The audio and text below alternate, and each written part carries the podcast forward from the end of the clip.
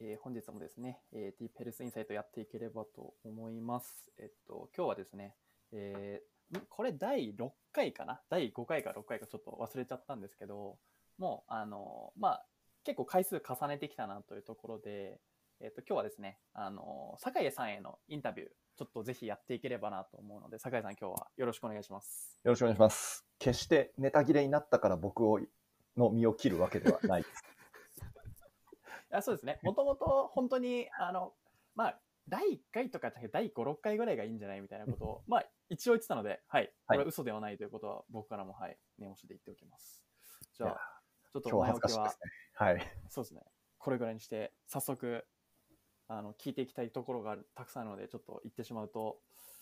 そうですね。まずじゃあ、えっと、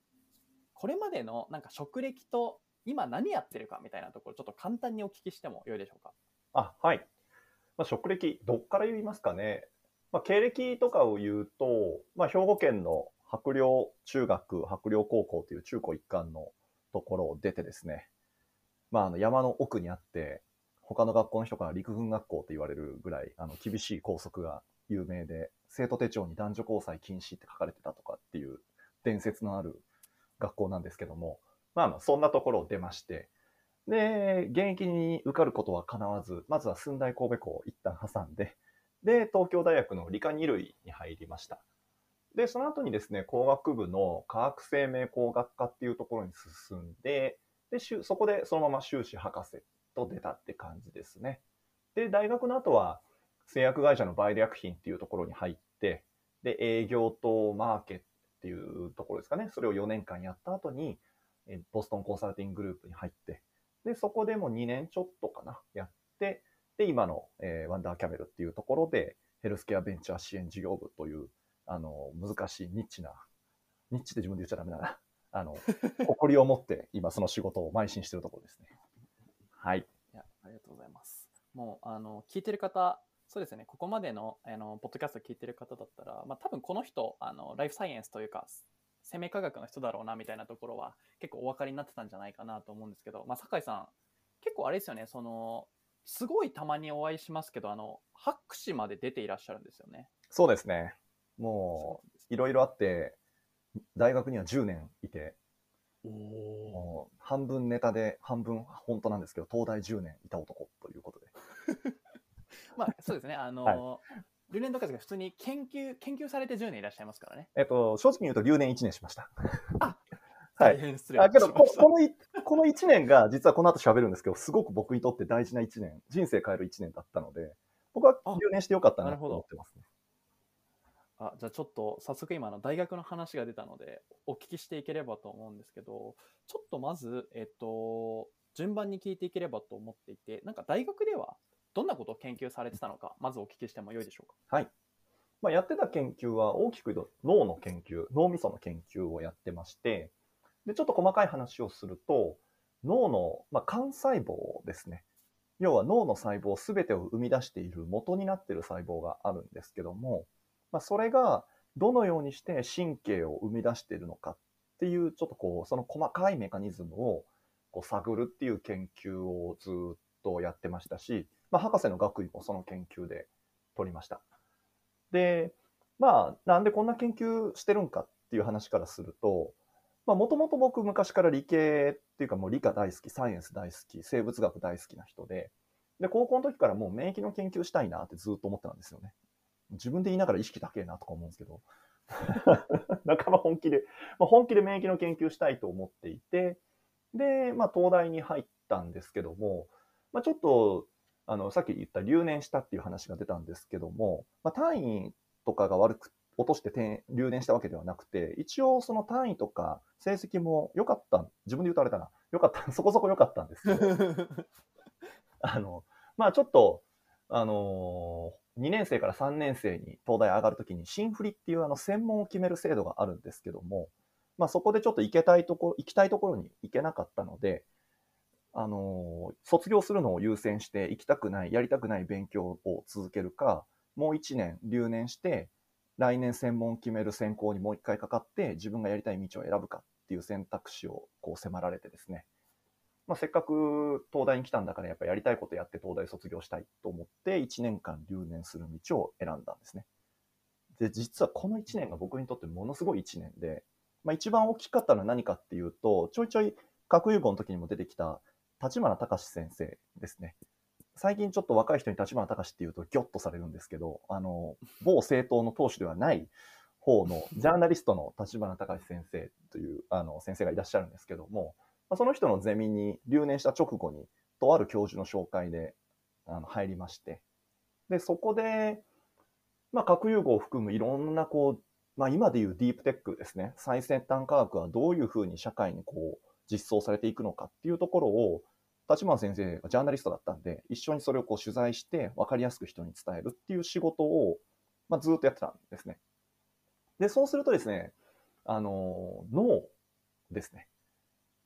あの、脳を研究している研究所が、ちょっと一般市民向けに、こう、シンポジウムをやるっていうことがあって、で、立花先生はコーディネーターだったんで、まあ、僕も一緒にそこに参加して、まあ、そこで初めて日本の脳研究が今どういうふうになってるかっていうのに出会ってですね、まあ衝撃を受けたわけですよね。やっぱすごく面白いし、で、でもうそもそも、なんていうんですか、脳を理解をするのは人間の脳。なんかこう脳を持って脳を理解するっていう、このなんかよくわからない崇高、僕にとっては崇高な営みだったんで、うわ、免疫よりこっちの方が面白いっていう風になって、じゃあ脳を研究したい。けど脳の何を研究したいんだろうなんか脳ってなんでこんなすごいんだろう？脳ってどうやってできてくんだろう？あ、じゃあ脳がどうやってできるかを研究しようと思って、あの、先ほど冒頭に言った脳の幹細胞の研究ですね、神経がどうやってできるかっていう研究に行くようになったっていうことで、ちょっと長くなりましたけど、あの、留年したということは僕はあの、全然恥じ恥じることなく言っておりますが、非常にその、はい、普通の人だったらちょっとこう、なんていうんですかね、挫折です。いわゆるまあ僕にとっても当然挫折だったんですけども、まあそれでただで、あの、まあなんていうんですかね、剣と将来ってわけじゃないですけど、それなりに失敗したからにはそれなりの経験を持って、もう一回前に進もうと思ってやった結果、まあ、脳っていう面白いトピックに出会って、自分はそっちに進んだって感じですね。いや、なんか、あれですよね、えっ、ー、と、留年される方って結構ほとんどの方って選択肢があってっていうよりも、どちらかっていうと、まあ、必須の単位が取れなかった まあそのそもそも選択肢を与えられてない人って結構多いと思うんですけど、酒井さんの場合はもう自ら、えー、やりたい学問を研究するために、まあ、その選択をちょっとリスクを取ってあえて選ばれたっていうことですね。そうですね。結構やっぱりそこがすごいターニングポイントになったんだなっていうのがなんかよくわかりました。そう言うとかっこいいですけど、まあ、裏側には親に泣きながら謝ったりとか、実家帰った時に出したりとかっていう、本当にあの、そっちの方でまた1時間ぐらい喋れる話はあるんですけど、まあ、まあまあまあ、今回は、はい。第第135回ぐらいにそうですね。ぜひ、ぜひ撮りましょう。で、えっ、ー、と、で、もう一つ、えっ、ー、と、ちょっと気になったのが、えー、酒井さん、博士まで、博士課程まで出られてるじゃないですか。はい。で僕の周りの理系の方も、えーまあ、学部卒で、えーと、民間とか行かれる方ってそんなにいらっしゃらないと思ってて、うん、結構その妊娠率って高いじゃないですか、はい、どこの大学も。多分9割とか行ってますよねきっと平均的に。うん、ですね。でただ、えっ、ー、と、院を卒業するタイミングで、えっ、ー、と、そのままアカデミアの道に行くのか、えー、それともわかんないですけど、メーカーの研究職に、とかに就活されるのかとかって、結構そこもターニングポイントだなっていうふうに思ったんですけど、これその、そのままアカデミアの道に進まれたのは、なんか、思いとか理由があったんですか？いや、もう、単純にですね、これ、今で自分言うのめっちゃ恥ずかしいんですけど、当時の自分本気で、俺はノーベル賞を取るために生まれてきたって本気で思ってたんですね。いや、すごいこと言ってんなと思いましたけど、いや、当時の自分確かに思ってたなと思ってて、なので、修士から博士に行くときに就職するかどうかっていう悩みがないんですよね、もう。あ、もう博士行きますと。っていう感じで、一本、もうそれしか見えてなかったんで、気狂ってますよね。いやいやいやいや、ちなみに、その周りの同級生の方とかいらっしゃったと思うんですけど、えっと、酒井さんのその周りとか研究室の方だと、そのまま博士に進まれる方って大体何割ぐらいなんですか？そうですね。1割いないか。そんな少ないんだ。少なかった。同期、そうですね。僕がいた工学系研究科科学生命工学科で、修士行ったのが、多分50人ぐらいいたとして、博士行ったの多分5人前後。うーん。ほとんどみんな修士でそ、えー卒業して、それこそ大企業ですとか、あの、Google とか、あそれこそ BCG、マッキンゼーとか、ベインとか、ね。あの、ビッグフォーとかっていう方すごく多かったですね。うん日本人的な考え方の一般論をすごい言いますけど結構あえて少数派に行くのって普通の日本人で恐怖心感じると思うんですよ。はいそのなんていうんですかね自分が1割を選んでるっていう怖さとかはもう全くなかったんですか？全くないですね。もう壊れてるんで、自分はもう、自分はもうこの道だからっていう。ああ、あなたはそっち行くのね。ああ、みんなもそっち行くのね。ああ、けど俺違うからっていう感じでしたね。もうもうだから怖いとかノー、ベル賞をノーベル賞取るから取、るんだ。取るから、あ取るから俺こっち行くから。っていう、すごい単純明快な思い込みで当時動いてましたね。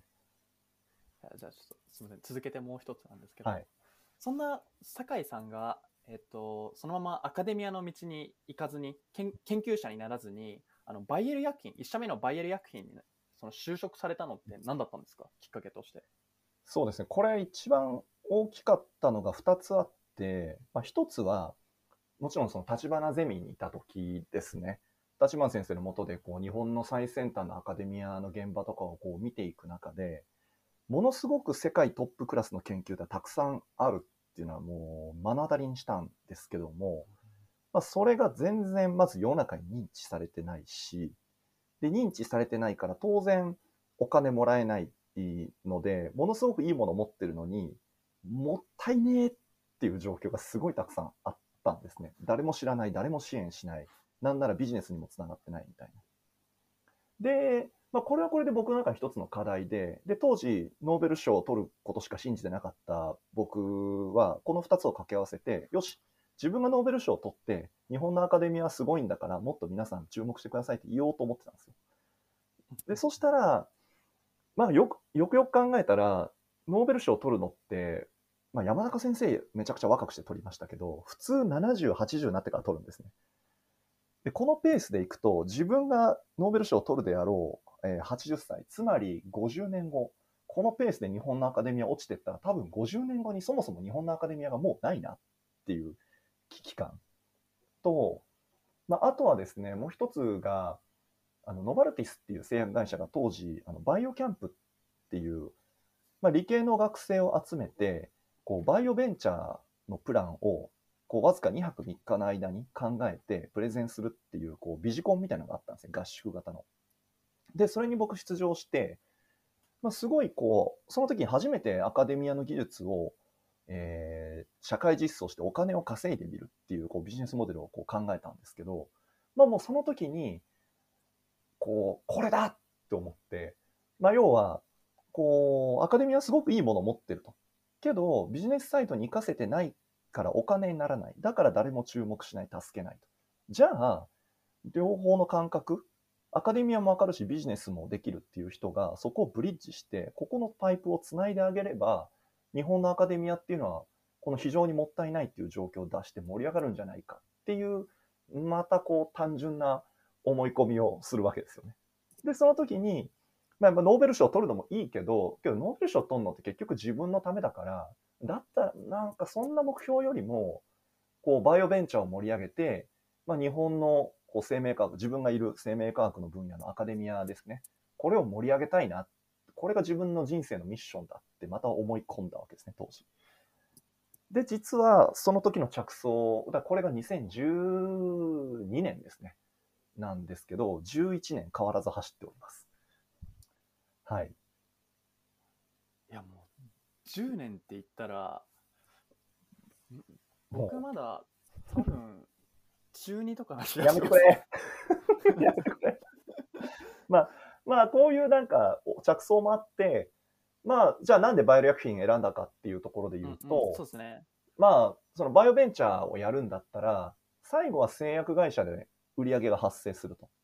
うん、で、しかもその製薬会社のバリューチェーンの中で言うと、まあ、最後、自分たち製薬会社の薬を医者が処方してくれる瞬間に初めてお金と薬がチャリンと動くわけじゃないですか。社会に対して、しかも効果を発揮すると。じゃあ、製薬会社の営業行こうっていう、またこの極端な発想ですよね。もうそこに行きたいっていうふうになったんですよね。で、まあ、それでじゃあ就活しようってなった時に、まあ、唯一バイオ薬品だけがですね、その、本社の、まあ、営業から本社マーケまで、こう短期間で学ばせてくれるファストトラックコースっていうのを、新卒の採用枠で用意していて、製薬会社の中で。で、これがちょうど僕の、こう、思いっていうか、やりたいことっていうところとこう合致したんで、あの、やらせてくださいっていうことで言ったら、まあ、向こうもまさか博士が来ると思ってなかったのか、すごく珍しがって、まあ、最終的に、あの、通ったので、バイオ薬品にまず入ったってとこですね。うん、なるほど。ありがとうございます。ちなみに、バイエル薬品ではなんかどんなお仕事されてたんですか？まあ、二つ大きくってやってて、まあ、まずは、当然営業として入ったので、MR、いわゆる MR という、この営業の仕事、製薬会社の営業のことを MR って言うんですけども、まあ、その営業の仕事を、まあ、東京エリアを中心に、まあ、大学病院とか地域機関病院っていうちょっと大きめの病院ですね。まあ、それを中心にもう営業活動をひたすらやるっていう2年間を過ごして、で、その後、まあ、約束通り本社マーケの方に移動して、えー本社ではですね、また打って変わってこう、造影剤事業部というこの CT とか MRI をはっきり取るために造影剤っていう薬を使うんですけども、まあ、それを、あのー売る仕事のマーケティングをやってましたね。いや、ありがとうございます。ちょっと気になった部分をお聞きできればと思うんですけど、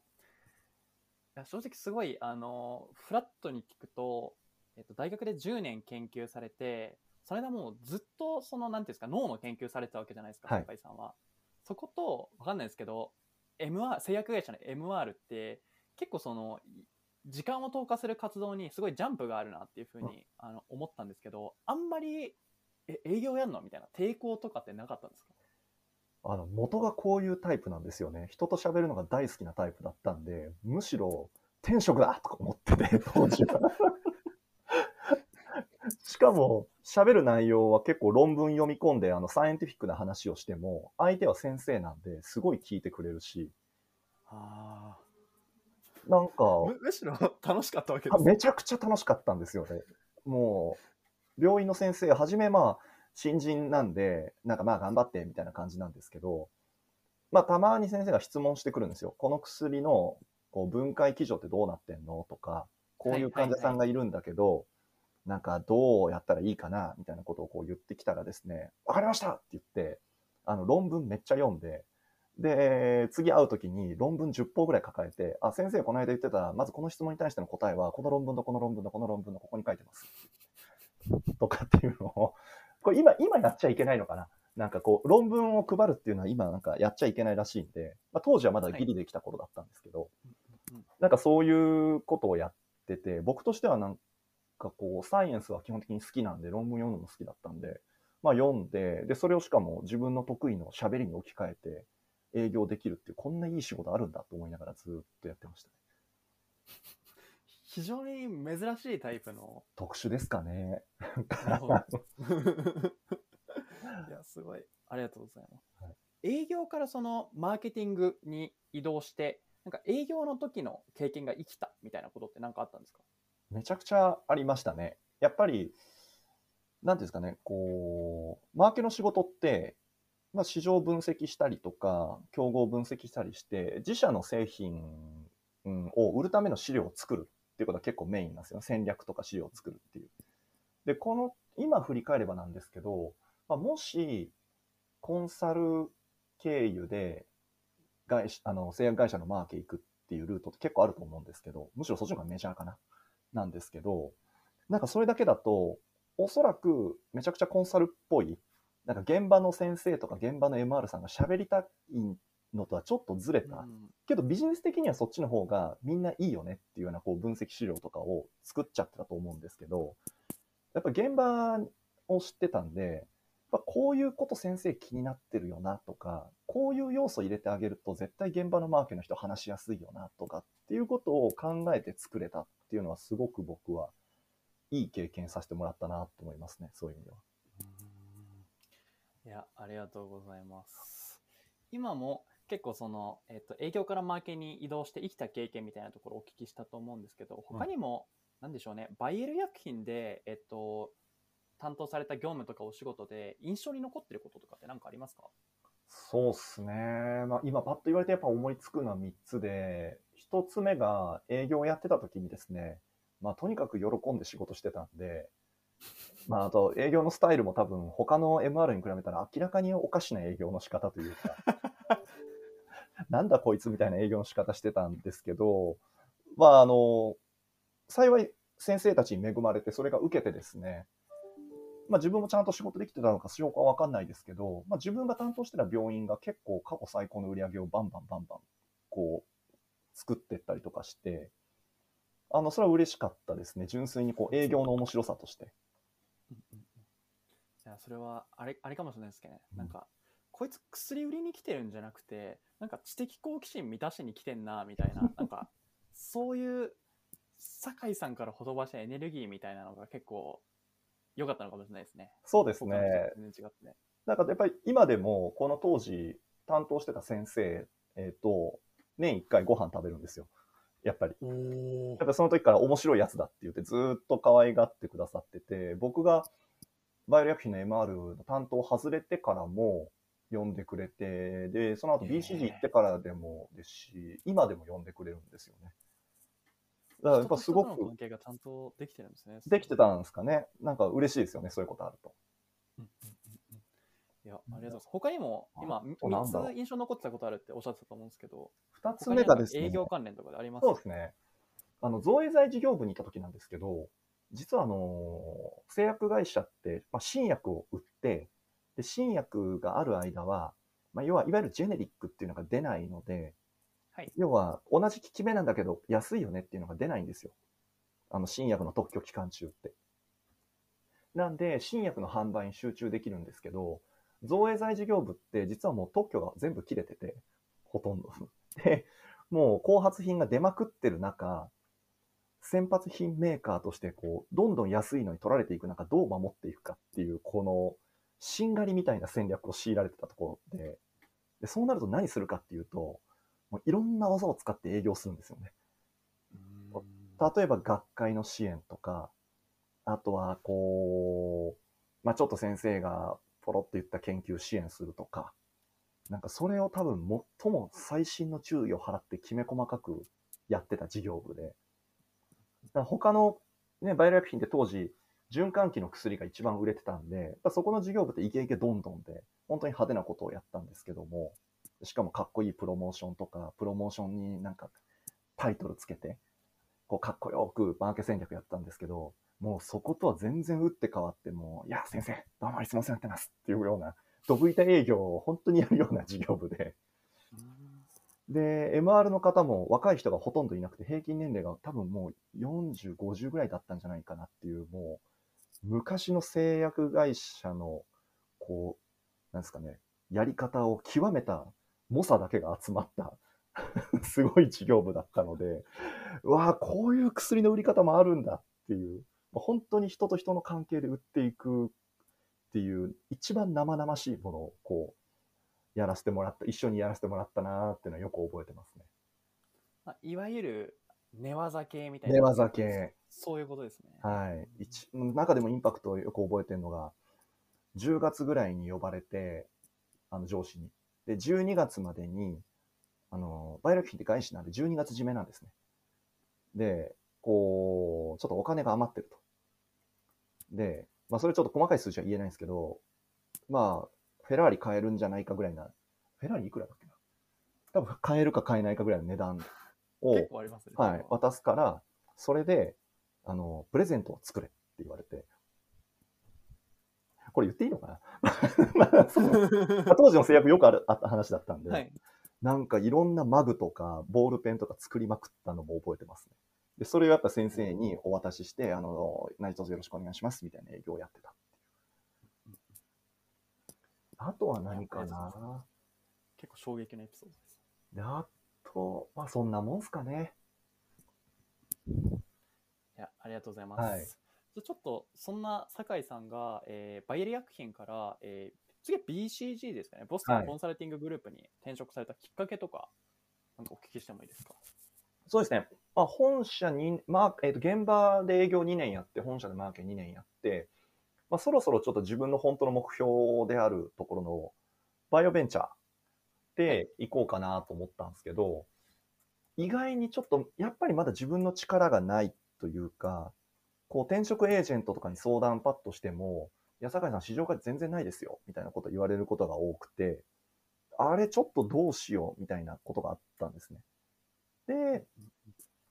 で、じゃあちょっと、どうしようかなって悩んだ僕は何したかっていうと、まあ、当時、バイオベンチャーがいろいろできました。大学発のこうバイオテックベンチャーがこんな会社あります、こんな会社ありますみたいなニュースがよく出てたんで、じゃあちょっとそれ、どんな人が作ってんのかなと思って、自分なりにバーっと多分当時30か40社ぐらい調べたんですかね。で、でその中でふと気づいたのが、経営メンバーを見てみたら、半分以上が BCG、マッキンゼー、ベインみたいな名前が入ってるんですよね。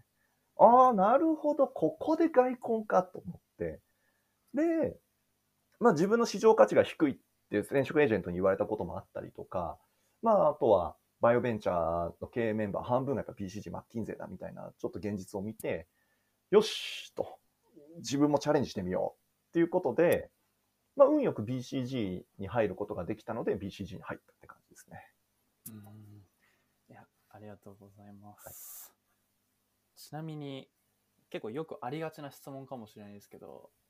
まあ、BCG とか Mac って、多分そのいわゆるケース面接みたいなもところがなんかインタビューで出ると思うんですけど、それの対策ってどんなことやられてたんですか、酒井さんは。もうひたすらまずネットとか掲示板とか見たら、こんな面接されましたみたいな情報って落ちてるじゃないですか。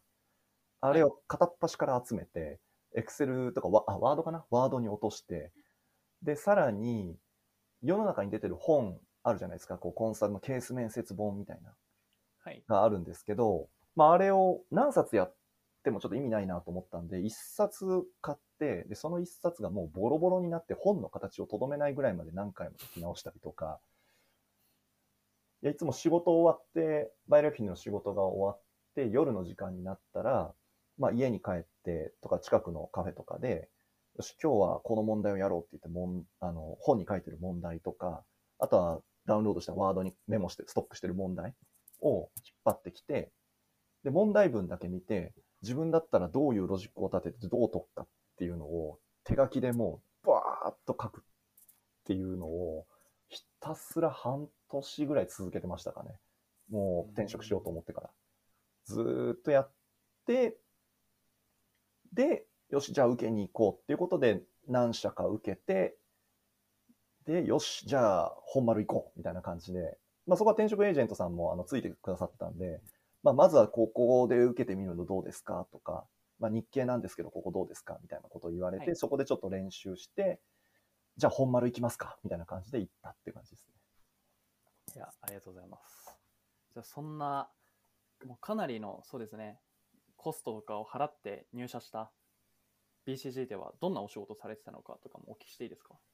まあ、去年いろんなことやってたんですけど、一番多かったのは、やっぱりヘルスケアバックグラウンドの人間なんで、当然やっぱ博士までやってたし、製薬会社の経験があるんで、基本ヘルスケア業界の仕事っていうのは多かったですね。まあ中でも、製薬会社さんとか医療機器メーカーさんの、まあ、えっ、と、PMI ですかね、買収後のこう戦略立案ですとか、あとは中期経営戦略策定とか、コストカットみたいな、まあ言ってしまえばかなり会社の経営のこう、もう根幹というか、本当真ん中に関わる部分の仕事をやらせていただいたのはもうすごい印象深いというか、こう思い出深い経験でしたね。ありがとうございます。特に、そうですね、えっ、と、まあ、どうですかね、ヘルスケアのプラクスプラクティスって言っても、その、は博士まで出られてる方とか、えっ、と、そうですね、その後、前職なんか製薬会社でもみっちりやられた方とかって、そうはいらっしゃらないんじゃないかって個人的には思ったんですけど、前職までのとか研究の経験って結構 BCG でもがっつりきたなっていう感じですか？そうですね。何個かこう、思い出深いプロジェクトはあって、例えば、こう、買収先の会社が、あの製薬会社の話なんですけども、A 社と B 社こう一緒になるってなった時に、こう A 社のポートフォリオと B 社のポートフォリオを、こう、ポートフォリオって何かっていうと、どういう薬を持ってるかっていうポートフォリオを見るんですけど、まあ普通の人って薬の名前見て、で、その薬が何の病気かっていうのを見て、市場これくらいだみたいなことってすぐ繋がらないんですよね。あの、そもそもその薬の名前が頭入ってこないし、え、そんな病気初めて聞いたよみたいな病気とかが出てくるんですよね。で、僕やっぱり製薬とやっぱそこら辺のこう、研究の経験もあったんで、ああ、なるほど、この病気に対してこういうアプローチで治療してる薬なんでこういうカテゴリーですとかっていうなんかこう整理をバーッとやったんですよね。なんかその時初めて、ああ自分の人生がなんかこう、今まで積み上げてきたものがこう繋がってまた新たな次元の仕事してるなっていう感じがあって、それは面白かったですね。うんいやありがとうございます。いやなんかここまでのお話でも酒井さんって結構その知的好奇心 driven というかすごいいわゆるなんか知的 excitement がすごい高い業務に取り組んでる時ってもう本当に楽しく働かれてるんじゃないかなって思ってるんですけど、かっこよく言ってもらいましたね。やっぱり、そうそういう環境だったんですか？いわゆるもうハードだけどすごい楽しかったというか。うんうん。やっぱりこうヘルスケアで人をよ人の生活良くしたいっていう思いは多分自分の人生のもう一つのバックボーンなんで、まあ、そのために仕事ができてるプロジェクトしかも会社の経営真ん中に関わるような大きなレベルで携われるっていうのは僕にとってすごくやりがいのある経験でしたね。いや、ありがとうございます。ちょっとここまで、えっ、と、高校、東大と、バイエル薬品、BCG と、いろいろそうですね、あのー、今、ワンダーキャメルの前のご経験、いろいろお聞きしてきたと思うんですけど、ちょっと今回、あの、前後半で分けられればと思ってまして、えっと、前半はですね、一旦ここまでとさせていただいて、えっと、後半はですね、えっと、ワンダーキャメルのあのヘルスケアベンチャー支援であったり、まあ、どんなパッションを持って仕事に取り組んでいるのかみたいなところ、ちょっとぜひお聞きできればと思ってますが、一旦今回はですね、ここで切れればと思います。酒井さん、ありがとうございました。はい、どうもありがとうございました。はい、失礼します。